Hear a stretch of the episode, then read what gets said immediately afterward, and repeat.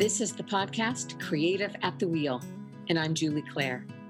This podcast is all about the role of inspiration, serendipity, and spirituality in a creative's life, both in the studio and in the workplace. I talk with artists and creative professionals of all ages and backgrounds on what it takes to live a fulfilling creative life.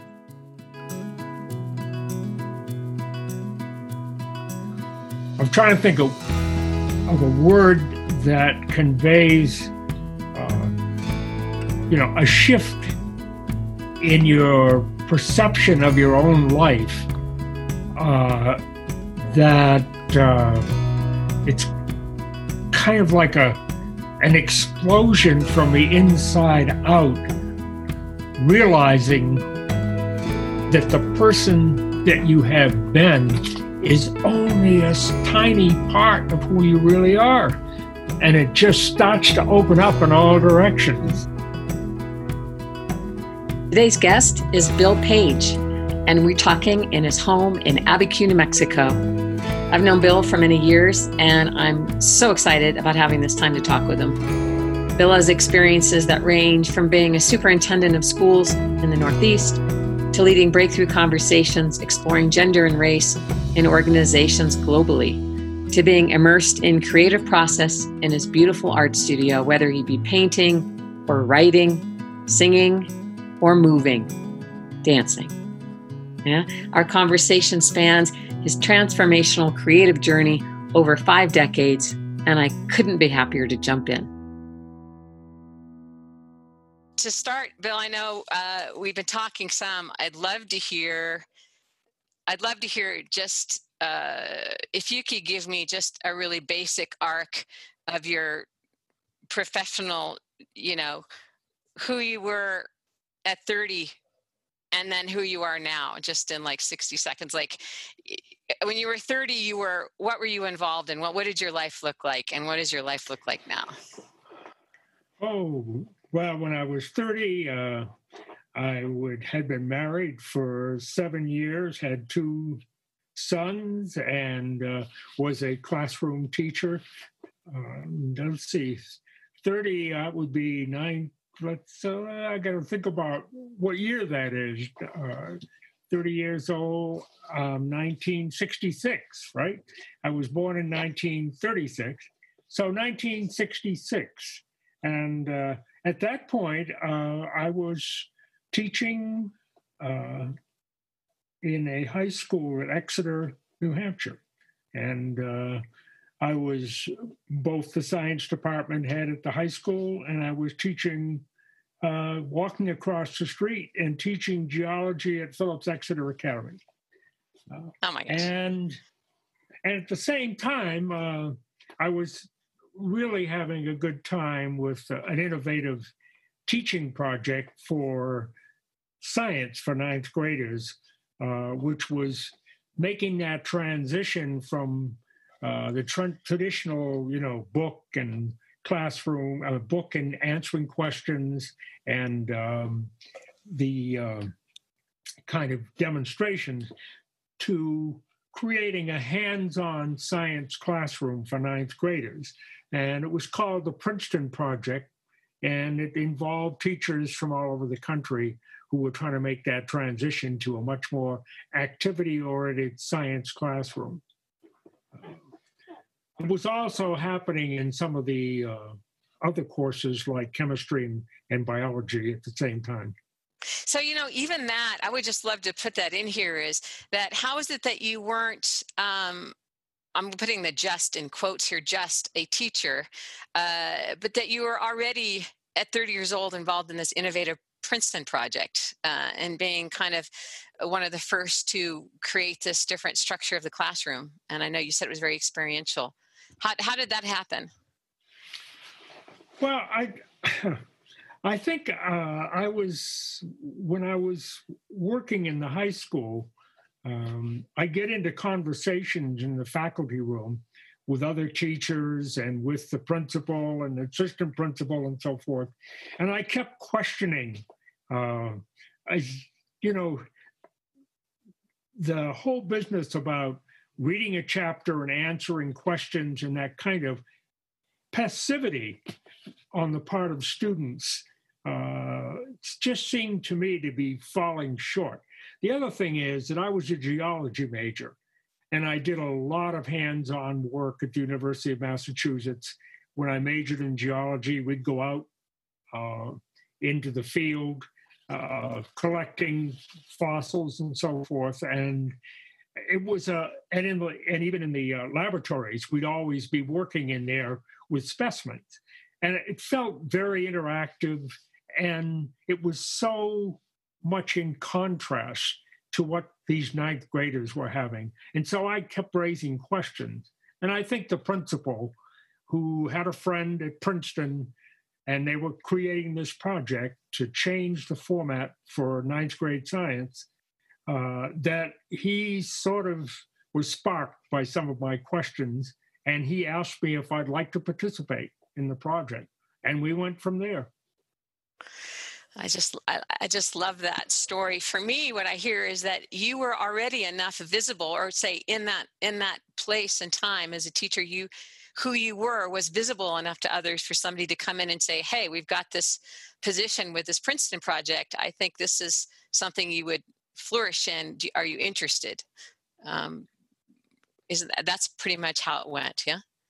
Yeah, I mean, yeah. So, uh, I mean, to me, it's like, wow, you know, because I I talk with other thirty year olds, and it's like, how do I? How does the next move for me happen? Right? How do I show up? How does my? How do I get this next job or this next position? Like, how do I do it? And I just want to say that I hear serendipity, and I also hear that you had some people around you that could recognize this spark or this uh, something in you there that was suited for something else. Yeah, and as I, you know, as I thought of, thought about it over the years, I think uh, uh, one trait that I guess has served me well is that I'm very transparent. Uh, I'm always asking questions and uh, showing my curiosity, and, and I don't worry too much about being wrong or overstepping. And yet, I'm not talking about an aggressive thing. I'm talking more just a playful exploration all the time of what are we doing? Why are we doing it? Uh, is there another way that would be more interesting? That kind of thing. I love it. Okay, I have to ask you, please tell us something about your childhood and what that might have to do with this quality that you speak of. Um, you know i think sometimes if if we go back and and just say what is it in my childhood that reminds me of this trait that i have that's kind of done me well? Um, well i was born in 1936 which means that i grew up uh, in the 40s i grew up during the second world war. Uh, the adults in my life were very stressed having you know their work and the war going on and uh, a lot of things up in the air. So as a kid wherever we lived and we moved a lot when i was a kid. Wow, we lived in a that. trailer uh, a lot of the times and we moved we we moved from one trailer park to another. And, and but as a kid we were always creating our own play. I didn't except for school i wasn't in structured programs. If you know, if he wanted to to go fishing, we wander out into the Everglades on a railroad track and we'd fish off of it. Or if we wanted to play baseball, we'd create our own baseball field. Uh, it was always uh, kind of exploring and messing around. And uh, now, it also had some dangers that went with it. But I think uh, my parents were not very structured. They simply, you know, we get up in the morning on a day without school and have breakfast and be gone until supper time. Oh, and you know, you know, and, and yeah. we'd be playing out there. Why does that make me laugh now, given the world that we're in and oh, all of I know uh, of my world, friends? Yeah. It's a different world. But okay, so we've got this already in the room this exploring quality in nature. You grew up that way some, and there you are um, at 30, and you've been invited into this Princeton project, and you're beginning to be um, professionally already innovation coming in there.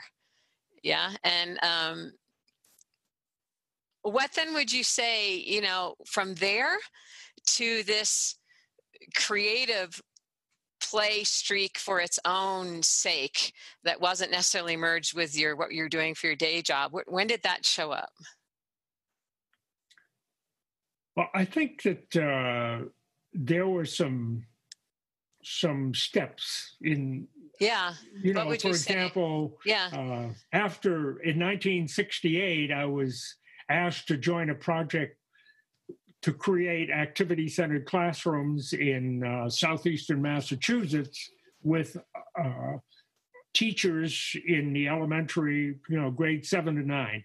And uh, playing with, I'd go into the classroom and I'd help those teachers. A lot of them were nuns.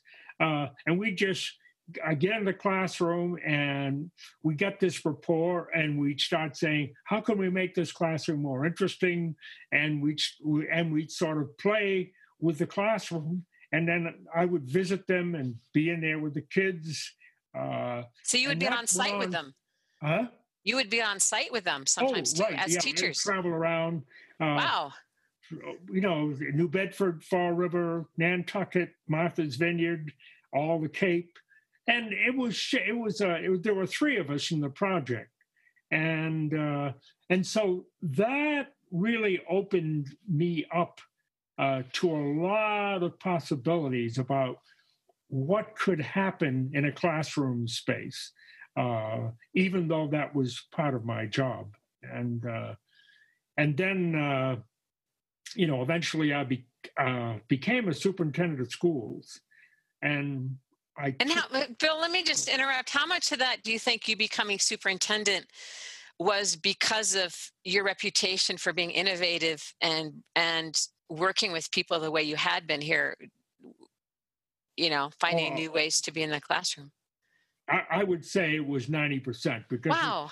the guy that hired me the superintendent i went in as a super, assistant superintendent for the first year and a half. And the guy who hired me was looking for someone who could you know go into classrooms had good rapport with teachers uh, and you know not so much that hierarchy or the, the, the supervisor or the administrator or the person in charge, but the person who could really bond with teachers. And uh, and so he really hired me uh, to bring that kind of energy in into the school system, which I do. You did. have a do you, do you have a sense how typical that was at that time for someone to be looking for a supervisor with those qualities? Um, is it mostly due to the that era and that time period, or do you think it was also very unusual? In uh, when was that? Was that in the seventies or? No, that actually. Well, I, let's see. Yeah, it was. It was 1971. Yeah. 1971. It it was unusual, but but things were stirring in the you know in the late 60s and early 70s yeah. and so there was a lot of innovation taking place particularly in science education uh, and uh, you know they they they had uh, programs in language, whole language. Uh, classroom teachers at the elementary level were getting a lot of encouragement to open up their class. So I would say the fact that he hired me was unusual, but stuff was stirring. The mood was there. Yeah, yeah right. All right. So there you are, superintendent. At that time, did you have uh, a, a painting or writing life on the side, or what was life like?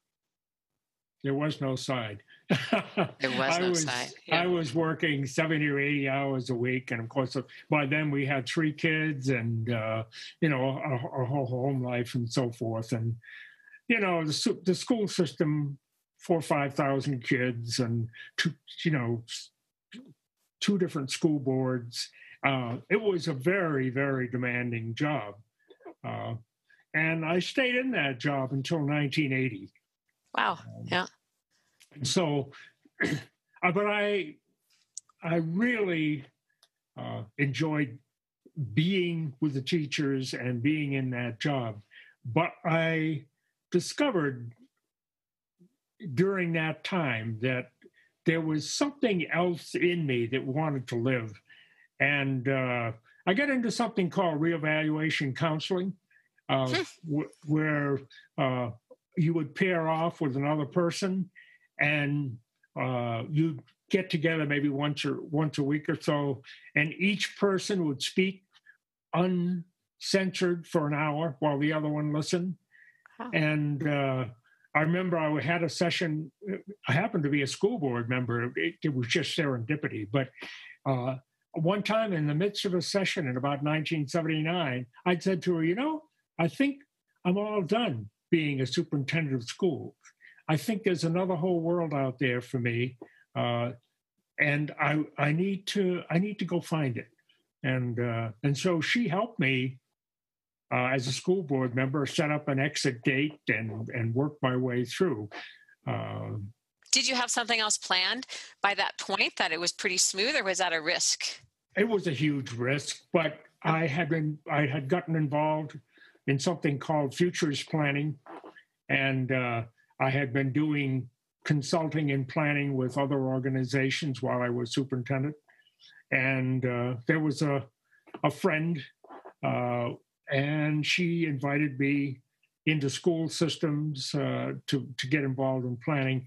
There was a place called the Center for Constructive Change uh, headed by a man named Fred Jervis, and he, uh, uh, Fred, uh, had lost his sight when he was younger, and I invited him over to the to our school system to do some planning, and then he and I kind of hooked up. And uh, I started going on the road with him right after I left the superintendency. And I went when we did some work together at Ford Motor Company, and then I went to Yale New Haven Hospital, and pretty soon I was out there doing futures planning in a whole lot of ways. Uh, And futures planning was working with um, not just students, then, with working with. oh no, who? now I'm talking about uh, you know uh, corporate executives, organizational groups, uh, and you'd be helping them helping work. them create a future. We, we used back planning. We would we would create a vision of the Right. future and help them back plan to get there. Um, so yeah. So really, personal connection, right? There is this person in this uh, pretty cool sounding uh, therapy or counseling, I guess, situation who hears you and happens to be on the school board and happens to kind of say, "Why not? Why can't this be a path out for you or a new transition?" I mean, yeah, she was helpful in the transition outward, and you- and she think- had become. I mean, she was part of the uh, futures planning that we did in the school system. So she was she was tuned in. So, when you think of your life in terms of courage, um, do you think this was one of those times that you were pretty courageous, or was it easier than that? Huh, courage is a funny word. Uh, you know, I grew up in an era where courage was facing physical, you know, things that are physically threatening. Uh, Oh, yeah, yeah. That was courage. Uh, I I guess I'd be willing to say that it the leap out of the, you know, let me say it a different way. I grew up as a lower middle class, blue collar kid. I was a vocational agriculture student. And uh, for me to end up as a superintendent of schools uh, in my 30s was quite a great thing from that point of view. You know, it was wow, how did this happen? This is quite wonderful, even to get a college education. And and for me to walk away from that into an open space where I the future was self-employed uh, and wide open. Yeah, I, I guess I, I'm going to call that an act of courage or insanity. Maybe that was it too, because I had, you know, a family, had three kids, and so forth, and a wife, and so it wasn't any small thing. It was a big jump. And these And- jumps. These was an jumps. incident. Uh, there was an Yeah. incident that took Yeah. place in my office that was a catalyst. I was sitting in my office one day. It was 1979. This is before the conversation with Marion and reevaluation counseling. And I'm sitting there, and all of a sudden, the office walls started to close in on me. They actually felt like they were moving towards me. And I remember having this tremendous spike of anxiety and and getting up out of my seat and and saying, "Oh my God, what is happening here?" And when I talked about that in the counseling session, the walls moving. I mean, how much, how big a message do you need to get that something needs to change? You know. Now, were you paying attention to your dreams at that point, or is that not happening? Because that that to me sounds like a waking dream, where we experience that dream yeah. quality in daytime. I think I probably was paying attention, but not at the level that I did later. I I didn't realize the power of some of the dreams of what I didn't realize the connection between dreams and the sort of uh, the information that you get about which part of you fits and which do, which doesn't, and where you're struggling, and uh, that information coming from the unconscious, I was just barely beginning to tune into that.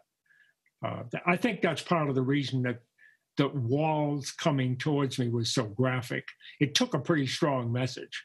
God, you know that um, idea of a nightmare almost being a loud message. Uh, you know, let's make this really, uh, really clear. Um, for some reason, I it, it's that story is kind of it's really moving to me. I feel it in my body. I mean, to imagine sitting there, being there in the office, and having that experience, and you like, there's there's no way of brushing that under the carpet, and that's. Uh, and so then then you had the experience, um, and then you made this big jump, yeah and you're self-employed yeah, into self so, into self-employed yeah. right and uh, and while i was out there in the year oh what it's about in the uh, early 80s uh, the woman who was a friend of mine that i'd been doing some other consulting with asked me to come and do a planning session with a group of women actually there were two or three men there involved who were had been at the leadership of the women's movement in the 70s and in the early 80s, and they were starting an organization which they called New Dynamics, which was going to and was actually doing then uh, working with gender issues in the workplace, and we and they would go in and they'd get groups of people together, uh, men and women, and they literally facilitate. Uh, face on face address of what was happening in the gender dynamics in large corporations. And so I went and worked with them for a weekend. And as I was about to leave, they said, We want you with us. Uh, and I, uh, there were very few men who had managed organizations with lots of women. And being a superintendent of schools, more than half of the staff, of the 600 staff, were women. Uh, so uh, I think that was part of why they also be, invited me to join. And so my work was futures planning, and then it became uh, working with gender issues, and then that expanded into race and sexual orientation over the next. Well, let's see. I, I continued that work from the early 80s until 2014 was the last wow session I did. So what was, was it? What did it feel like to be in it? Was that immediately exciting? Was it daunting to say, "Well, now I'm going to work in gender issues and then race"? Daunting. Daunting. Yeah. I mean, I I didn't realize how much I was tuned in or not tuned in, and I had a lot, whole lot of learning to do about my entitlement as a male, and particularly as a white male, uh, and you're unconscious about entitlement uh, to some degree, as I was. And so a lot of it was, I was pa- always partnered with, yeah. uh, and so it, that dialogue between myself and the partnership, and some of those partners were white women, some of them were women, women of color, men of color, uh, and there were also uh, gay and lesbian folks. And so we had this dynamic. It was called New Dynamics and we were constantly working our own stuff at the same time that we would go out and work with organizations. You had to do your own work first. So. And are you, I mean, is this, I mean, was there any part of you thought i'm not going to do this this isn't my you know this isn't my thing or is it just like how could i say no to this chance to change and develop and expand i mean what what was that what's behind that yes to doing that work when you were asked to do the gender work that very first time? I could see how it would expand once you were in there but and it was daunting. What what was the lead in there that said yes? Well i i really liked the way the group dealt with each other. The level of sharing uh, and the level of truth telling with each other and confrontation uh, I, that dynamic in the room was exciting to me.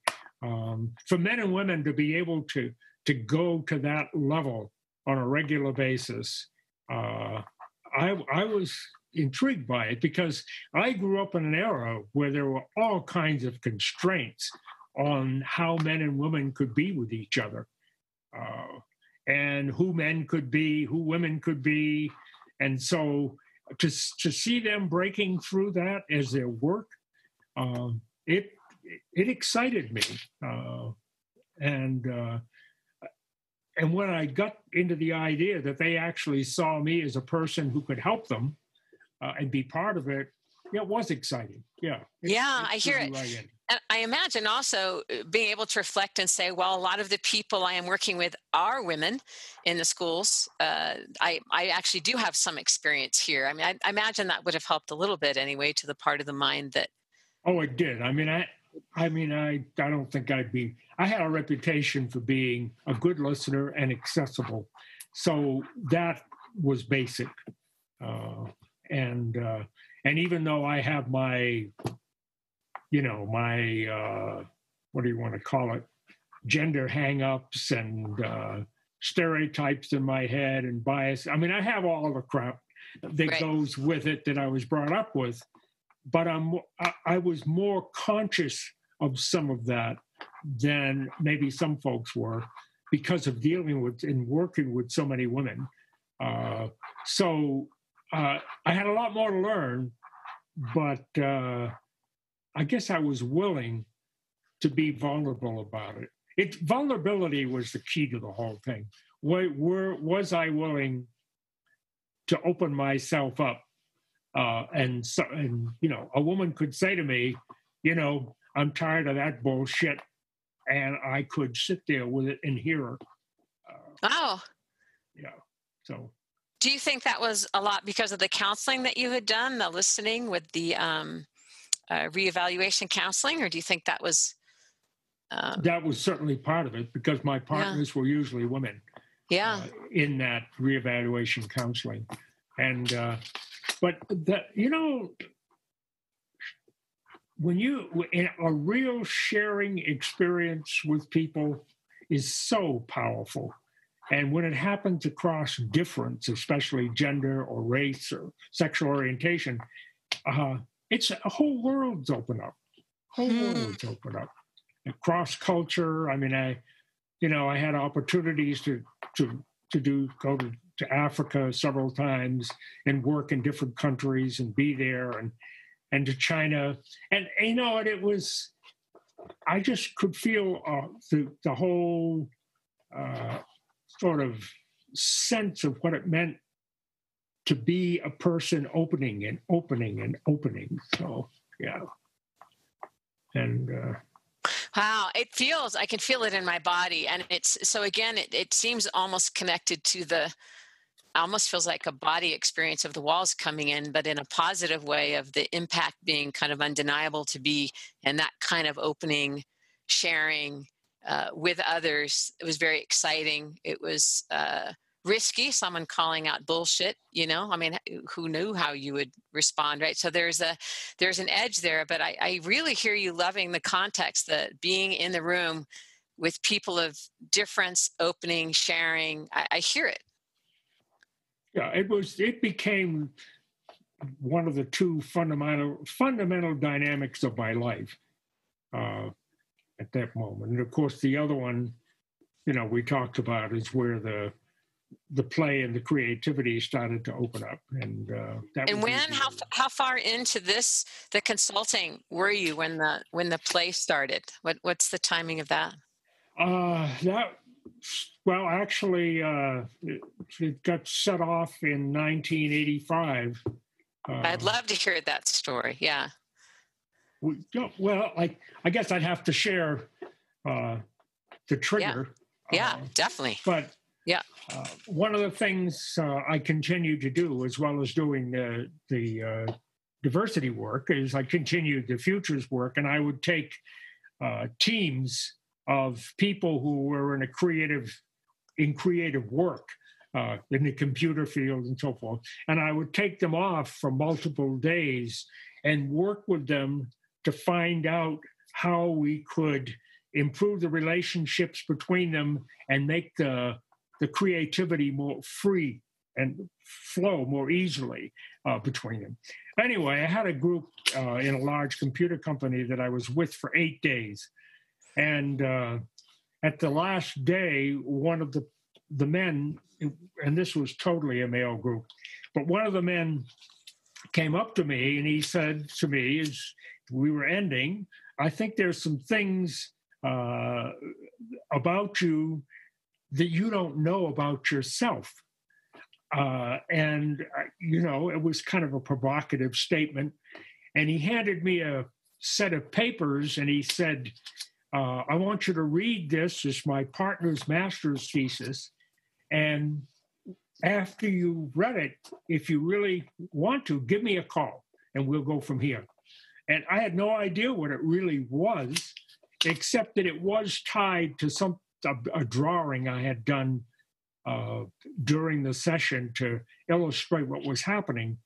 And oh, so, oh, you I have. I have to interrupt and say you have to share the drawing because, as oh. somebody oh. who loves to bring visuals into a conversation, myself, okay. when you told me this, I I will never forget it. I mean, it landed big because I thought the impact of bringing something visual that year. Yeah, an eight day an eight day conference with these people. So you're cooking. I mean, I'm imagining it's cooking and the dynamics are out there to see. It's not a two hour thing, right? You're getting into stuff. And then you go up to the board and draw what?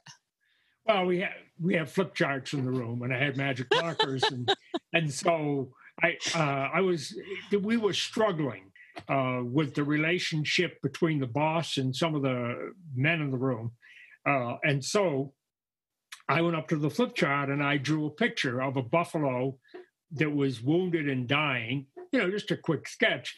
And there were wolves waiting for him to die, sitting around him. And then there were mice out there just playing in the field.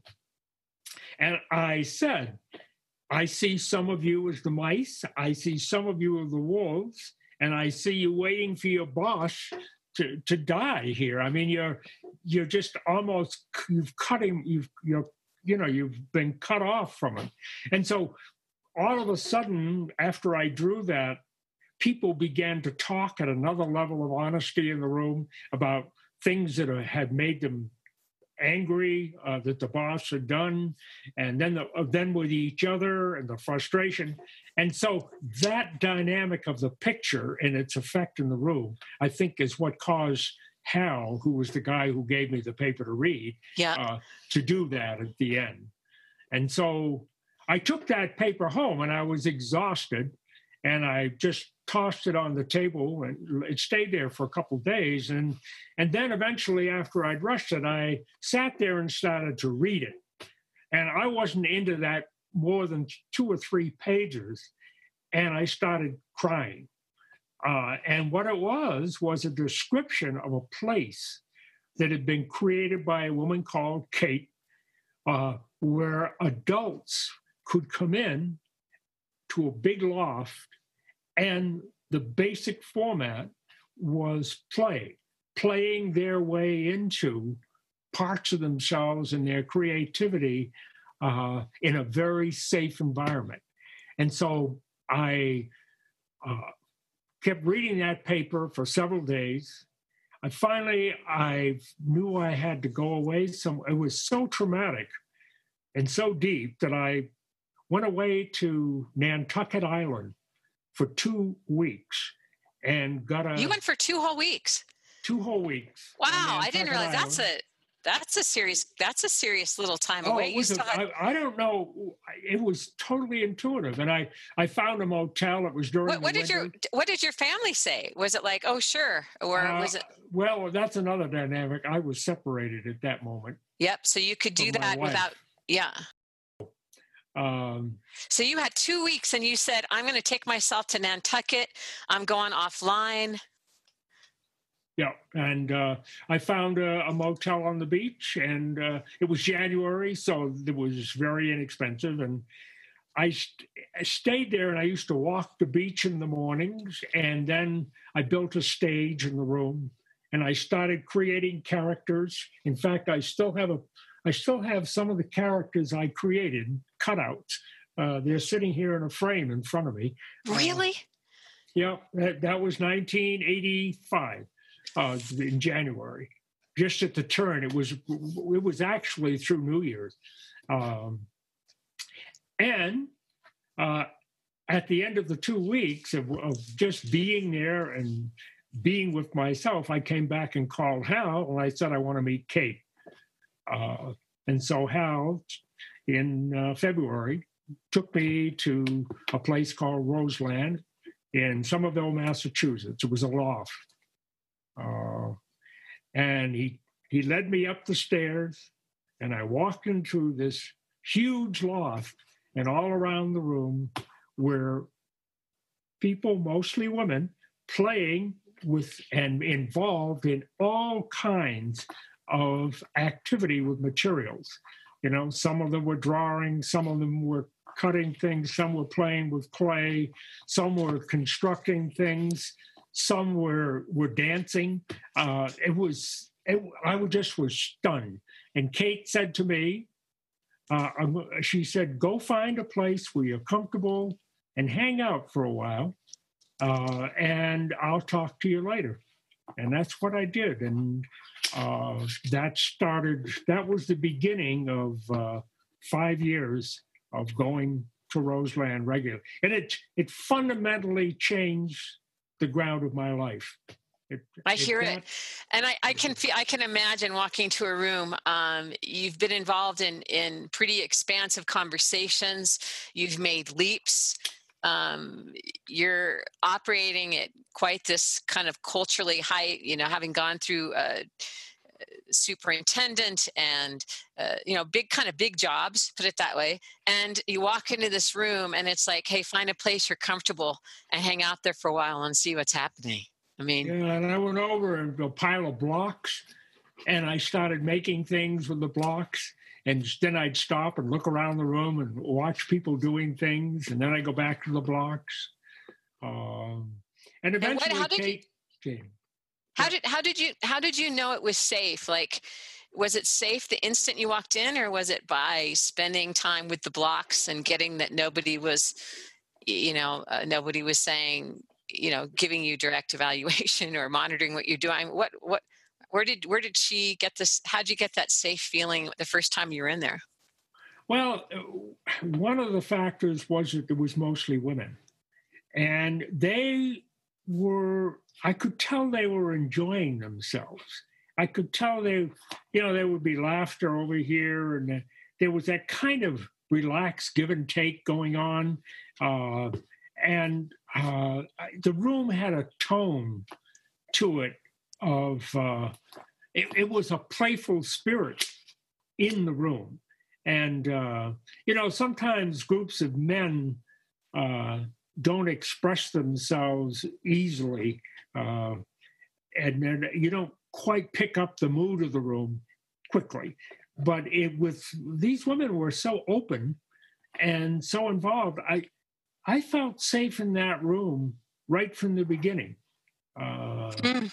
And uh, and of course being able to sit on the floor and play with blocks, you know, and have that. I mean, it was such a such a, a shift from you know, being in rooms where the dynamics in the room were pivoting around what you said or didn't say, or and uh, but that's not true anymore. I was just there. I was one of the oh, kids. I I could I could see it, and and again, it wasn't about words. It was it was also one of the elements I imagine when I listened to you. I go, ah, oh, and it was wordless because a lot of the other situations it was word driven, right? What you how right, people respond. Yeah. And and, and Kate did come over and and sit down beside me, but her whole manner was, you know, she she'd sit with me and and uh, beside whatever I'd messed around with were the blocks, and she would say, and she said, uh, "You know, uh, what do you, what, how do you feel about that? What do you see?" And I could just wander. I could talk about what it was felt like to, you know, the, you know, that whole thing about being back in kindergarten. I mean, I I did go to kindergarten as a kid and sitting in a corner playing with blocks what a wonderful thing and it i could that energy coming back and i could talk but i could talk with her like that you know and then i would start to cry and and well that that that meant you know that's just part of it and so i talk and cry talk and cry and uh, I did a lot of crying at Roseland. wow. Uh, but crying, crying i really have come to understand is just so fundamental to opening up space inside you know it is it's yeah it is for me anyway so Oh, it's so to me it can be so relaxing and um, it opens my heart. My heart shifts and opens when I'm with somebody in the studio and, and they and they start to cry. And it feels like uh, now we're in some I don't know, uh, now we're in some kind of flow that has us and we don't we're, we're kind of in, in, in the zone somehow. We're so when i hear it yeah. No but the cry the crying is kind of a sometimes it's coming from grief. Yeah. And sometimes it's coming from joy. Yeah. Uh, and and and they interchange. And so the grief part of it is you know maybe something a memory you had as a kid of something that you loved that was taken away or you lost. Uh, but then at the same time, the act of playing uh, is a joyful thing. And so the two go back and forth, you know, uh, the kid memories and the play uh, interchange back and forth. Uh, so grief and joy both have tears. Yeah. And some laughter gets in there too. Yeah. I hear it, and I hear um, also uh, being with lots of women. Yeah, I, I mean, being in the room critical. and and I also hear the serendipity of. Um, I don't think Kate was. I think she was pretty unusual. I mean, I think she would be unusual still now. Um, yes. But in the '80s, to be having this loft in Boston, right? And yeah somerville it's a suburb of boston yeah. Yeah to have this and that you to have someone in this group who is mainly a, a, group of men i think you said and he passes you this paper that his partner just her master's thesis. I mean that's kind of uh, wild. I don't know i, I there is um, just the power of i guess we can say we've been saying in this in our talk here serendipity but kind of the magic of simple in the things happening that you can't plan for. Um, uh, that became two weeks in Nantucket. That became five years in the studio. Uh, you know, around a day a week or something. I know you said at some point, but it. So there you are. Um, so now you've got creativity. Now you've got you've walked into play like full on right? Now you've you, you're in the room with play and you've still got this consulting stuff going on. You're still in these conversations and this expansion and now you've got uh, this summerland or this this play shop. What how how big of a change you know in in the scope of your life what what was that in terms of change? Oh wow. Um I I'm, I'm struggling for a word because uh, it um what what did um I'm trying to think of of a word that conveys uh you know a shift in your perception of your own life uh, that uh, it's kind of like a an explosion from the inside out, realizing that the person that you have been is only a tiny part of who you really are. And it just starts to open up in all directions. And uh, and it and and with a situation like roseland it opens up it does open up like an explosion uh, it's uh, and yet it's an it's a gentle explosion uh, a lot of the times uh, and it can also be scary because the ground that you thought was underneath you is going away. Uh, your, you know, the things you thought you control, the things you thought were predictable about yourself, they start going away. Uh, and you start responding to things that you never dreamed uh, that you would respond to. And you start talking to people you've never met before. I don't exactly know how to how to how to frame yeah. it, but uh, I hear it. I uh, hear it. it yeah, it's and it, it and it was a multi-stage thing. I mean, uh, you know, it happened when I joined the Princeton Project at, to one degree. Yeah, it happened when I uh, when I left the superintendency to a, to a bigger degree.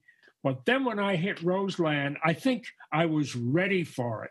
Uh, even though it was dynamic and it was uh, breath, you know, sort of take your breath away, uh, I was, those other changes had made me ready to open it up. Uh, and, uh, and it kept going from there. I've never been without a, a wall and a place to paint uh, since then. Um, and, uh, and of course, you know, the next chapter involves my partnership with Jay, which is another whole dynamic. So, well, and when you speak of your ground, uh, and I, I, think I referred to it with the wrong name before, but we're saying it's Roseland, right? Roseland, yeah. That, Roseland. That, yeah. When uh, when you speak of the shift and looking for a word of that shift of being and and saying the ground i mean the picture i have is the ground underneath your feet not being the same it's it's changed uh, your actual there's a sense of standing uh, has been changed like the ground has has changed yeah and, there's an old song what how does that song go the ground i feel the earth move under i feel feet. the earth yeah uh, what is that song under my feet. I feel the sky tumbling down. Something yeah. like that. Yeah. Well, anyways, that song uh, right there. Yeah. Well, okay. So now, when we walk into your studio earlier today, and I see the words up there, the ground of being. Yeah. And I can't help but go straight from that place at Roseland where the ground itself is changing and looking at your most recent, you know, your current, one of your current projects, I should say, uh, with this black painting and this, you know, and then some, and uh, having this sense of what is my ground of being, or I don't know how you put that, but I, I can't help but go directly to the present moment, Bill. I mean, is there a, been a, is this a direct continuation of that shifting of ground or looking at the ground that you're standing on? And is, are you at another shift here or is this a continuation? What where are we there's another big shift that's in the midst of uh, you know i you know coming to new mexico is uh, because i um, i mean i am in new mexico you know because of my relationship with jay initially but i lived in the mountains uh, up in El Valle uh, near Truchas uh, for six years by myself. And I created my own studio up there.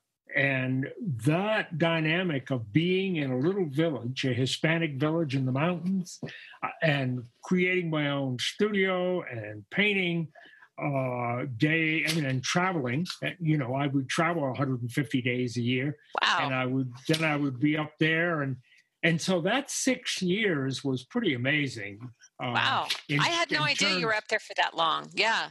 Oh, I didn't realize- Yeah. Yeah. I came in 1990, and Jay and I got married in 96. And I have to say that, uh, you know, I owe I owe her a great deal of wisdom because I was coming out of a marriage that I've had been in for 32 years, and I it was important that I not jump into another marriage. She knew that, but being kind of male and you know ready to move on to the next thing, uh, uh, she slowed me down, and we agreed that I would I would live separate from her uh, for a while, and so that's I mean she even found the house up in El Valle. Uh, Wow. uh, but it was a great six years of for me to ground myself in the life that I had suddenly discovered. Uh, What know, a beautiful, what a beautiful uh, insertion of wisdom at the right time in terms Oh, of, absolutely. Yeah. it, was. Yeah. yeah. And, uh, So she's because I- another one of your, can, uh, your, there's another kind of infusion of uh, opening a space somehow with Jay's, like slowing it down and, and helping you find a place up there. And um, wow, it feels like a very expanded Nantucket. It was. It's exactly what it was, and uh, yeah.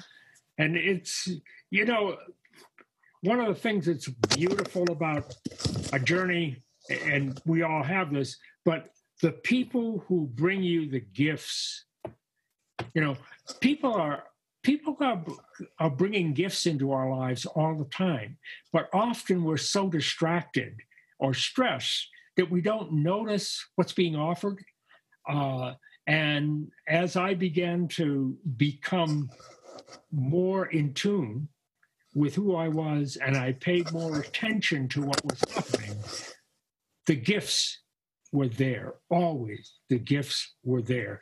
But I had to see them. I had to, you know, like Hal's gift of giving Yeah. me the paper, you know. Now, I could have said, Hal, I just thrown the paper away, you know. I didn't have to read that. But, and in the midst of all the stress of doing this corporate work, uh, but but I was at a level where I had learned to listen more, pay more attention, because you know the world is full of treasure, and we walk by most of it. Uh, so, yeah. So that was that was pretty much in you then also from how I mean at different points in your life that you you would take stock and like something's being given to me here I'm to I'm to receive it. I'm to I'm to open this paper up and read it. I'm going to give the space for it to move me even though I'm in that much, you know, stressful. That's really quite beautiful and and and New Mexico would you say there was something particular that you noticed working on you being in New Mexico with all that land? I mean, where you were, that's very land. Now, there's a little piece about New Mexico that uh, I, I put in here. When I was 10, uh, my father ran out of work in Florida. We were living in a trailer park, and his the war had just ended. It was 1946, and he needed to find more work. And so he had been told that there was construction work in Albuquerque. And so he hooked up the trailer to the car and headed for New Mexico. Uh, and so in like May of 1946, I was in a trailer park in Albuquerque. And one morning I walked out, everybody pretty much asleep. It was very early, the sun was just coming up. And I stood by the car and I saw the Sandia with the light behind it, those mountains. And I've never forgotten it. It just lit me up. Uh, and so when Jay and I started exploring to figure out where we might go from New Hampshire, uh, and we ended up in Truchas, and that's another whole story in New Mexico visiting. Uh, I was back into something that was Wow. sort of magic that uh, that was I've been holding since I was ten years old, and uh, by then I was fifty something. Does does that land, that experience in the Albuquerque, uh, you said it was Albuquerque Trailer Park because you were with the trailer and your dad was getting the construction work. Was that like another kind of dreamscape, waking dream? Because it feels like something that's out of time when you speak it. The Sandias, you know, lit and you there and it it touching something that uh, I don't know felt very feels very potent when you share it now. I'm just wondering if that. Yeah, I you know as a matter of fact, I revisited that experience about three week three months ago because I went into a movement, an improv movement workshop in uh, Corrales, and I was sitting in the living room. I stayed overnight, and I was facing the Sandia. Oh my gosh! And with the sun coming up, and I was suddenly reliving that whole business of what happens to the sun as it rises behind those mountains and all the shifts in color and change and so forth. Uh, and that happened about three months ago. And uh, yeah, definitely. It was a piece of magic. There's no question about it. Yeah. yeah. New Mexico. Now, for me, New Mexico is is is where I discovered I loved pink and orange, you know, and I'll never forget the first time I really took in a sunset in Santa Fe and realized I was just struck and I just started painting everything pink and orange like windowsills and walls and and I and um, then I kind of found my favorite color and I went from there and painted part of my truck you know the campers you know it, it kind of something caught there was a magic to it an opening. So when I hear you I, I come from that place of there was something particular about New Mexico. I had traveled around the world and different things when I hear you something there's something and it sounds like it worked with jay too because you both moved here yeah? But it, it's like what what do you think new mexico is particularly heightened something or accelerated something? Or what do you think at this point when you see the role new mexico has had that you would even say it being you know the way it is? You know if i had to pick out i mean besides the physicalness of the space i would i would most of my growing up was in new england all right. And New England uh, has uh, a particular kind of culture and way in which people relate to each other. Uh, it has, you know, a Puritan heritage. Uh, and I love New England, uh, but there's a tightness to it. And when I came out here and I moved up to El I was in another culture. It wasn't my culture. It was like I'd stepped into a, a, an entirely different world. And the way the Hispanic folks are relating to each other uh, was totally new to me. And there, you know, and there was a way in which being up in those mountains, uh, and I, what I was really doing was shedding some of the tightness of New England uh, and opening to both a geographic and a cultural difference, and uh, and so it it almost was an extension of Roseland. You know, mm. I was in a place where people were living day to day lives in different patterns uh, than I had seen before.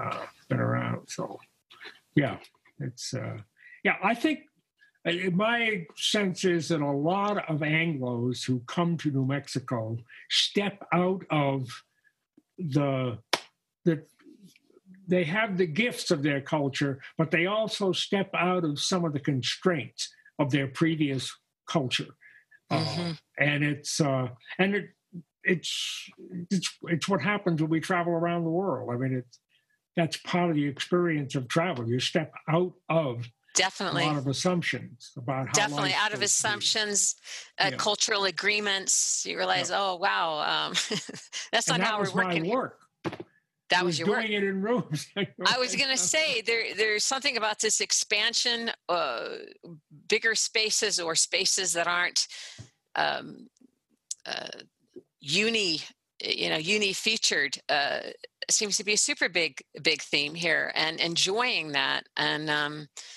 I don't know. And it, it sounds very relationship oriented. I mean, you, you don't sound uh, alone in El Valle.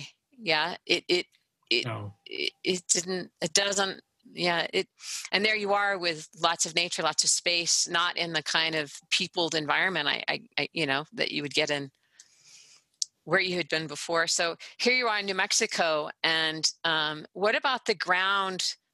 Your ground, would you say? Um, do you, wh- what did you think you found ground wise in New Mexico? I mean,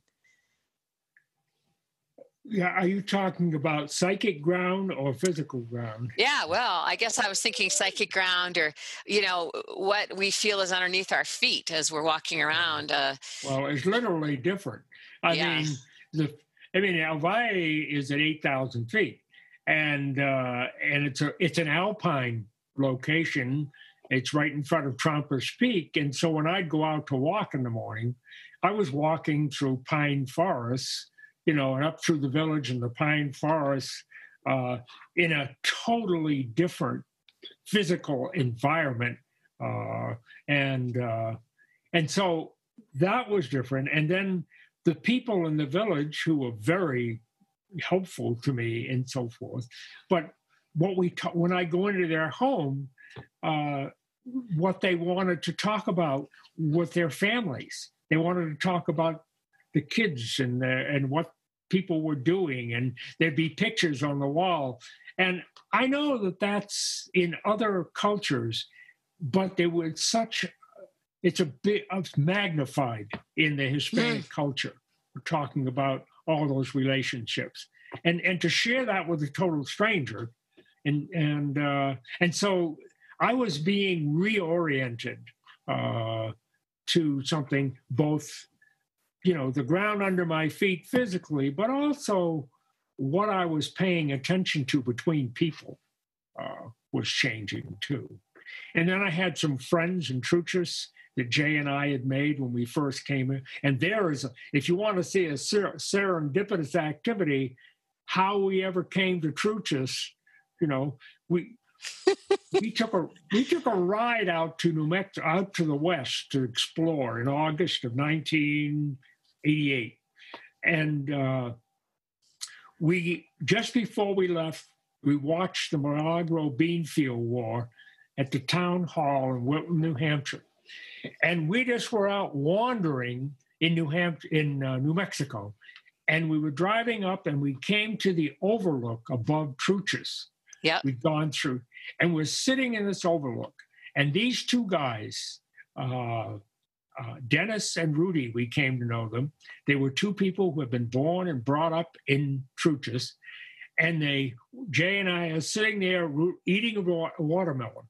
These two guys drive up and they are standing over there. And finally, they walk over to us and they said, Are you going to share your watermelon?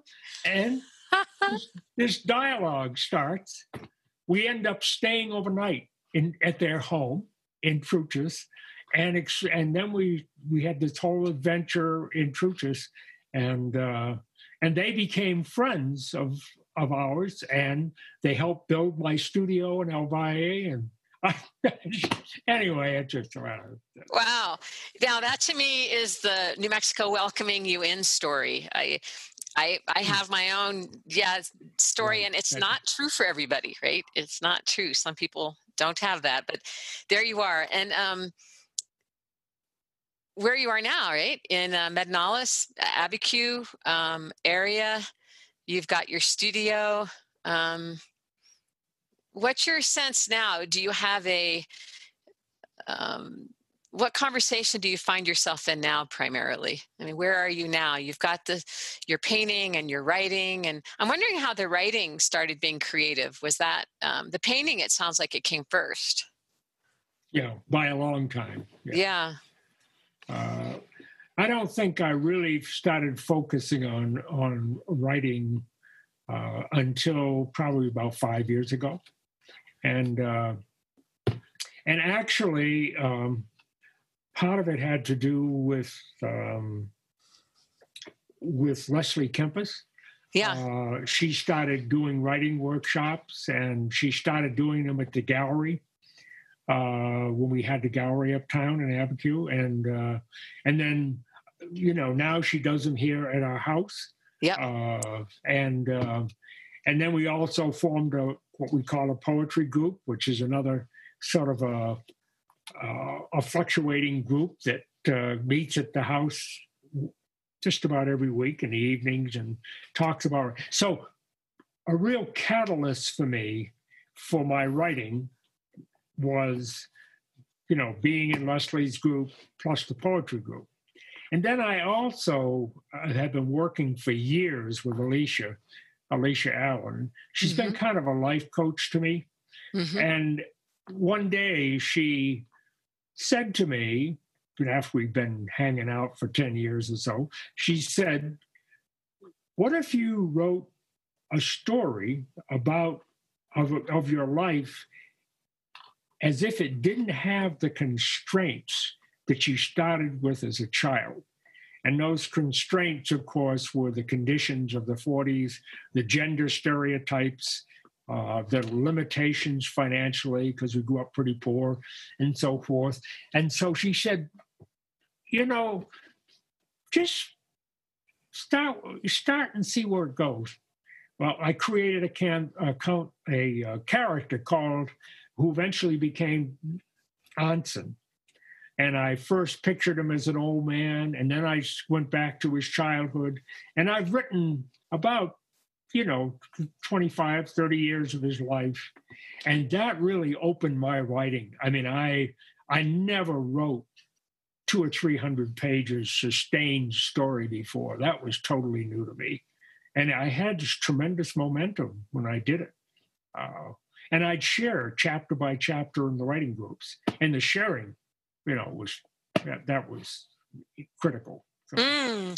And I hear I hear the the thread of sharing uh, through the years how powerful that is, and and that's bringing us. I didn't realize how recent the writing uh, has been for you the last five years or so. Oh yeah, it's been very central. Yeah. And and what do you, what was your painting life or your creative play life uh, through those years before writing? Were were you? I know you built a studio where you were in El Valle. So I mean, is that something that you were doing as a primary thing? Was it fit around the rest of your life? I mean, what no, what painting, role did that have? Yeah. The painting was central. I would say that ever since I walked into Roseland, painting has been the central activity in my life. Uh, that wall in my studio here in Abiquiu, yeah. I've been in front of that wall for 23 years, and uh, you know, I it's been fundamental to who I am. Uh, the the writing came in and added another whole dimension. Uh, it certainly didn't replace the painting it just opened up another dimension of who I am. Um, I'd love to have. I think we need a whole nother conversation about this intersection of the writing and the painting. But I, I think I'd love to get a sense of right now what's what's got your interest most with the painting. Because um, I know I get to play with you with paint sometimes, in my studio and um, i know this current piece you're working on but what what's driving it now would you say your painting life after this many years? I i'm going to say i happen to know that um, well just yeah what has driven your painting life would you say? Would you think it's changed what's driven it um, or do you feel I like it's been... have a, st- a statement that i make to myself uh, and it says i will go wherever it takes me uh, which means that I don't think about my painting as producing products uh, for sale or that kind. I mean, I have no reticence to sell a painting, but I don't. I, it's leading me. The painting is mm-hmm. leading me. Uh, it goes where I go where it goes, and um, it uh, would, would it you means, say that's been true through the years bill would you say that's that line has been true for you um, it started since- that way and then there was a point where i was thought i was going to take it into some pretty highly skilled uh, realistic work mm-hmm. i painted i copied a couple of russian paintings uh, which every time i look at them i say whoa did i that that was quite a a level of painting for me. Uh, they're you know they're five feet by six feet, seven feet, and uh, they, but um, but somehow the whole business of it taking me and then the flowers came into my life you know and pretty soon mm. everything i wanted to to uh, make was had flowers and then it became more abstract And in the last few years, I think it's returned more and more and more uh, to the kid playing with the blocks on the floor, except I'm playing on the wall uh, with paint. And some of it is, if you look at it, it's, you know, some of them it's gravel on a wall. I mean, it, I, I've done all kinds of, um, you know, I did a couple of performances, uh, Yeah. improv, and and one of them I called the dump, and I Yes, I was literally there. buried Yeah. myself in a dump, and uh, and I think of my painting like the dump. You know, I just Now, I have to interrupt stuff. you. When you were doing uh, some years ago, when you were really into the flowers, um, did it have much to do with the dump then, or was it about beauty? Was it about color? What was the drive with flowers? Was it joy? Was it a femininity coming I in? think it? I, I well maybe maybe the femininity was there because I was uh, I probably was also dancing more. I mean, moving, uh, but it, uh, but uh, but I th- I think it was the beauty of the flowers. I was Yeah, I wanted to be able to you know convey that beauty that is so you know it's gone and you know there's the, there they are and then they're gone just like us. So uh, i wanted to hold on to it a little bit yeah.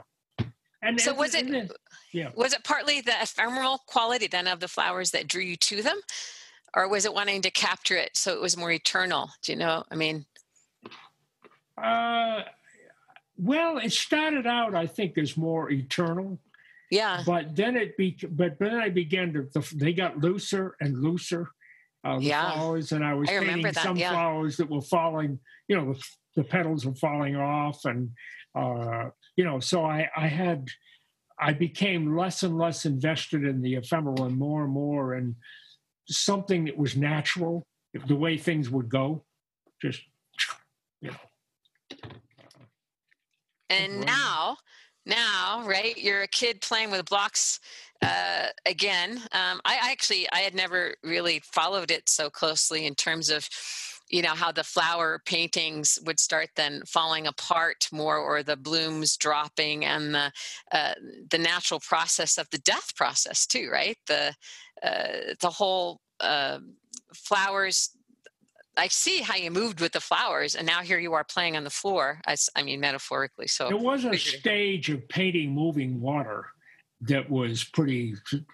Uh, I did do quite a few stream paintings yeah, because I was going to retreats up in uh, Vallecitos, and the stream was there, and I would I would very much into flowing water. In fact, I wrote a song called "Time and the River Flows," and Mm. so I think uh, the river paintings were kind of a transition of into flow uh, from the flowers. I mean, isn't- it isn't one stopping and the other starting.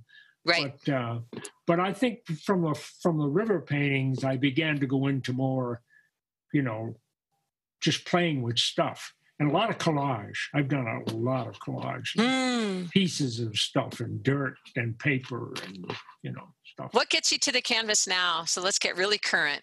You wake up now. It's not going to be a writing morning. It's going to be a painting morning. What what what gets you there? What's got your interest? What's Well, the thing, the impulse that's there, as I was going to go out to, we have a little dump where we throw old wood, Mhm. and I will, my next, I can feel it, as I want to find another piece of rotting plywood and do another uh, painting which will have dirt and stones and rotting plywood. And uh, it'll probably be totally black in color, but it'll have a lot of texture in it. And that's where my energy is right this minute. And it it's it's because I'm keep getting deeper and deeper into, you know, the the ground of my own. I call it the ground of being. Yeah, right. yeah? I saw those you know words in your studio, so that was it. Really got me going when you when you spoke of the ground um, at Roseland. So you have it- like you'll get a call from. It sounds like this one is a material, right? The rotting wood, the rotting plywood, and the black, and um, and then it- this like uh, following wherever it's going to take you, right? I'm hearing that. Yeah. So wherever Yeah. it goes. Yeah. Where I follow wherever it goes. You know, there's uh, a wise person that I consider wise that I know said um, there was one point in his life when he realized that if he just said yes to life, and this gives me tears, but if he just said yes to life, he knew um, in that moment that life would take care of him. Hmm. That well, I guess that's part of what I, I meant by the gifts. Mm-hmm. You know, that we have these gifts coming from inside and outside to us all the time, but it requires a yes.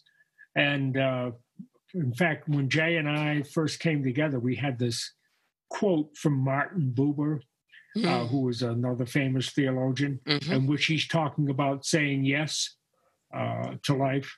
Uh, and that became sort of fundamental to us about that yes. So that, mm. yeah, that's, yeah.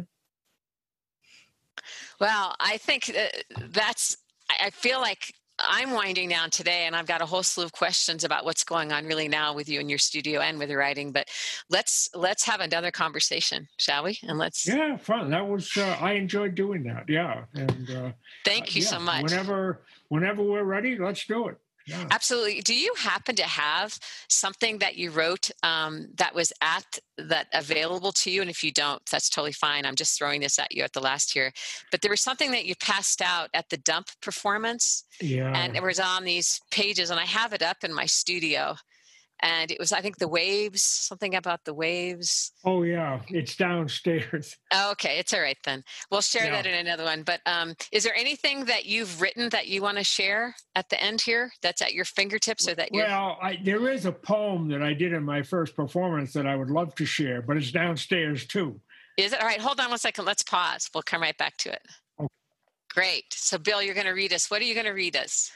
Okay uh, this is a poem that I read at the end of my first uh, performance, where I actually put together movement and painting and music in an improv setting. So that was in nine, my 75th year, I think I did that. It was 75, the first one I did. And so that's uh, that's where I, this poem ended the performance. Beautiful, thank you. Let's let's hear. It's entitled that which is extraordinary. I don't dance because of some special agility or skill, or even to please or entertain you. I dance because my legs want to feel, want to feel the beat on the floor. I dance because I am alive. Each step is a yes to that extraordinary gift. I don't sing to display a voice, or so you will applaud a talent. I sing because my heart desires to hear the music within me. I sing because I am alive. Each note is a yes to that extraordinary gift. I don't paint so that you will see me, though that may happen. I paint blossoms that will never fade and apples that will never fall. I paint because to paint is to touch, to mark the only moments that are mine. I did write this poem for you and I because you said I can't sing or dance or paint or write or and as I have often done, I write this because we are alive and each word is a yes to that extraordinary gift. Thank you, Bill. Well, that's today's podcast of Creative at the Wheel. Before we go, I want to thank you for listening and I invite you to tune in again. You can listen to more of these podcasts on SoundCloud on my Creative at the Wheel channel.